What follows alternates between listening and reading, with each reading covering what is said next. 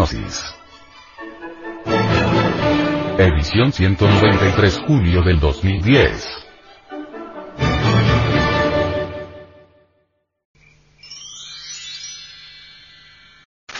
Evolución sexual. Andrógenos, hermafroditas y cooperación sexual.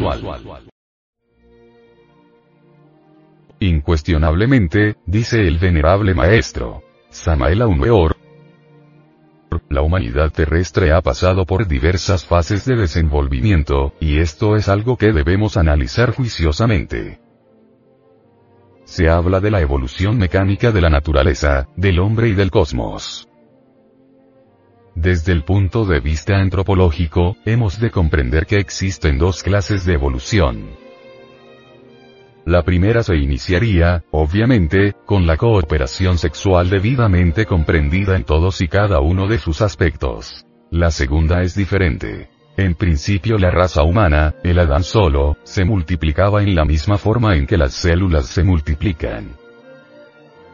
Bien sabemos nosotros que el núcleo se divide en dos dentro de la célula viva, y que especializa una determinada cantidad de citoplasma y materias inherentes para formar células nuevas.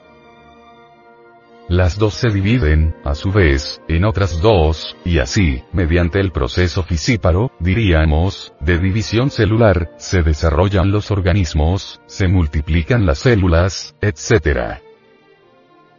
Si en principio los andróginos se dividían en dos, o en tres individuos para reproducirse, más tarde todo eso cambió y hubo de prepararse el organismo para reproducirse, posteriormente, mediante la cooperación sexual.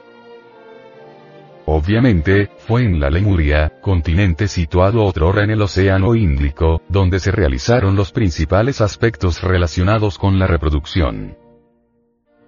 En principio los órganos creadores, el lingam yoni, no se hallaban todavía plenamente desarrollados se hacía necesario que estos órganos de la especie cristalizaran totalmente y se desenvolvieran, a fin de que más tarde en el tiempo pudiera realizarse, concretamente, la reproducción de la especie humana mediante la cooperación sexual. Así que conforme estos órganos, masculino-femenino, se fueron desarrollando, ya no diríamos en el ser humano meramente andrógino, sino hermafrodita, se sucedieron hechos bastante interesantes desde el punto de vista biológico y psicosomático. La célula fertilizante, por ejemplo, lograba hacer contacto con el óvulo y así, la célula átomo se desprendía del organismo del padre-madre para desarrollarse y desenvolverse. Como secuencia o corolario, mediante procesos muy delicados, devenía luego una nueva criatura. El segundo aspecto de esta cuestión fue también bastante interesante. Si bien es cierto que en principio, gérmenes vivientes se desprendían como radiación atómica para desarrollarse exteriormente y convertirse en nuevas criaturas, en el segundo hubo cierto cambio favorable. Podría decirse que el nuevo fecundado, el óvulo que normalmente el sexo femenino elimina de sus ovarios cada mes, tenía cierta consistencia extraordinaria, era ya un nuevo en sí mismo, en su constitución intrínseca. Un nuevo fecundado interiormente dentro del padre-madre, dentro del hermafrodita, un nuevo que al salir al mundo exterior podía desenvolverse o incubarse, hasta que al fin se abría para que una criatura emergiera de allí criatura que se alimentaba con los pechos del padre-madre, y esto, de por sí, ya es bastante interesante. Mucho más tarde en el tiempo, fue notándose que ciertas criaturas te venían a la existencia con un órgano más desarrollado que otro. Al fin llegó el momento en que la humanidad se dividió en sexos opuestos, salida de Eva de la costilla de Adán. Cuando esto sucedió, cuando esto acaeció, entonces se necesitó la cooperación sexual para crear y volver nuevamente a crear. Las genealogías de Aekel, con respecto al posible origen del hombre y nuestras tres razas primordiales, que no encajan dentro de esta antropología materialista que hoy en día invade al mundo, desgraciadamente, son en verdad el reír de los antropólogos materialistas, enemigos de lo divinal. Ellos se burlan por igual, tanto de la genealogía de una Equelo de las genealogías. Para hablar en plural, como de los linajes aquellos de Homero. recuerden ustedes, claramente, Aquiles, el ilustre guerrero hijo de Marte, Agamenón, hijo de Júpiter, el que desde lejos manda, etc frases o palabras poéticas de aquel hombre que cantará, en otros tiempos, a la vieja Troya y a la cólera de Aquiles, el guerrero. Tenemos que hablar muy claro en todas estas cuestiones antropológicas, es obvio.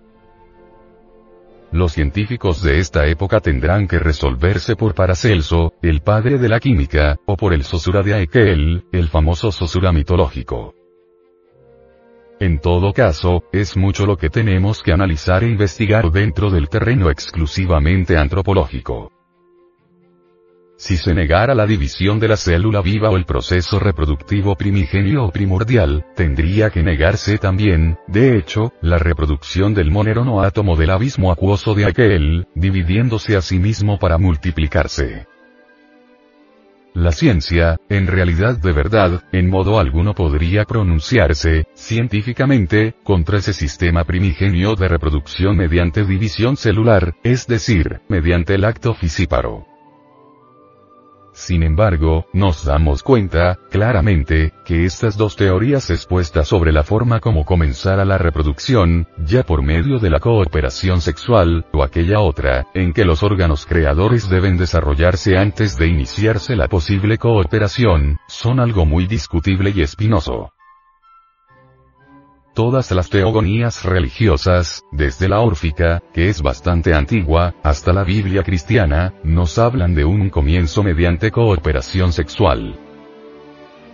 Obviamente, tiene que haber habido un periodo de preparación para la reproducción mediante cooperación, un periodo durante el cual los órganos creadores hubieron de desarrollarse y desenvolverse en la fisiología orgánica del ser humano.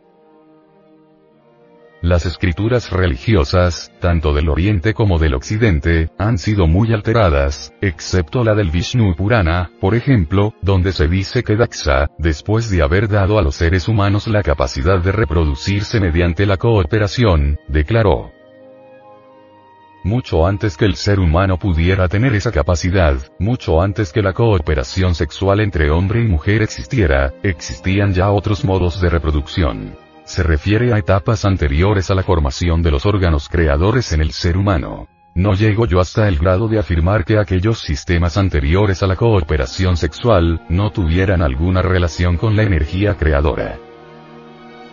Pienso, claramente, que la energía sexual, propiamente dicha, tiene otras formas de manifestación, y antes de que los órganos creadores en la humana especie se hubiesen desarrollado, tal energía tuvo otros modos de expresión para crear y volver nuevamente a crear.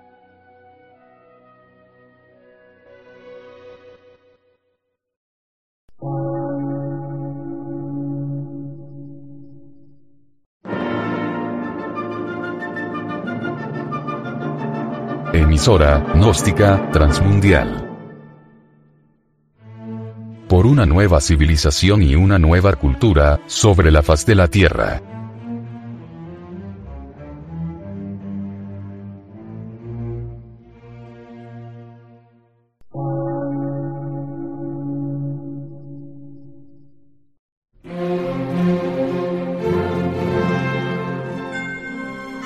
Medio de radiodifusión científico, artístico, místico y filosófico, de la Asociación Colombiana de Centros de Estudios Gnósticos, Antropológicos, Psicológicos y Culturales. A. C.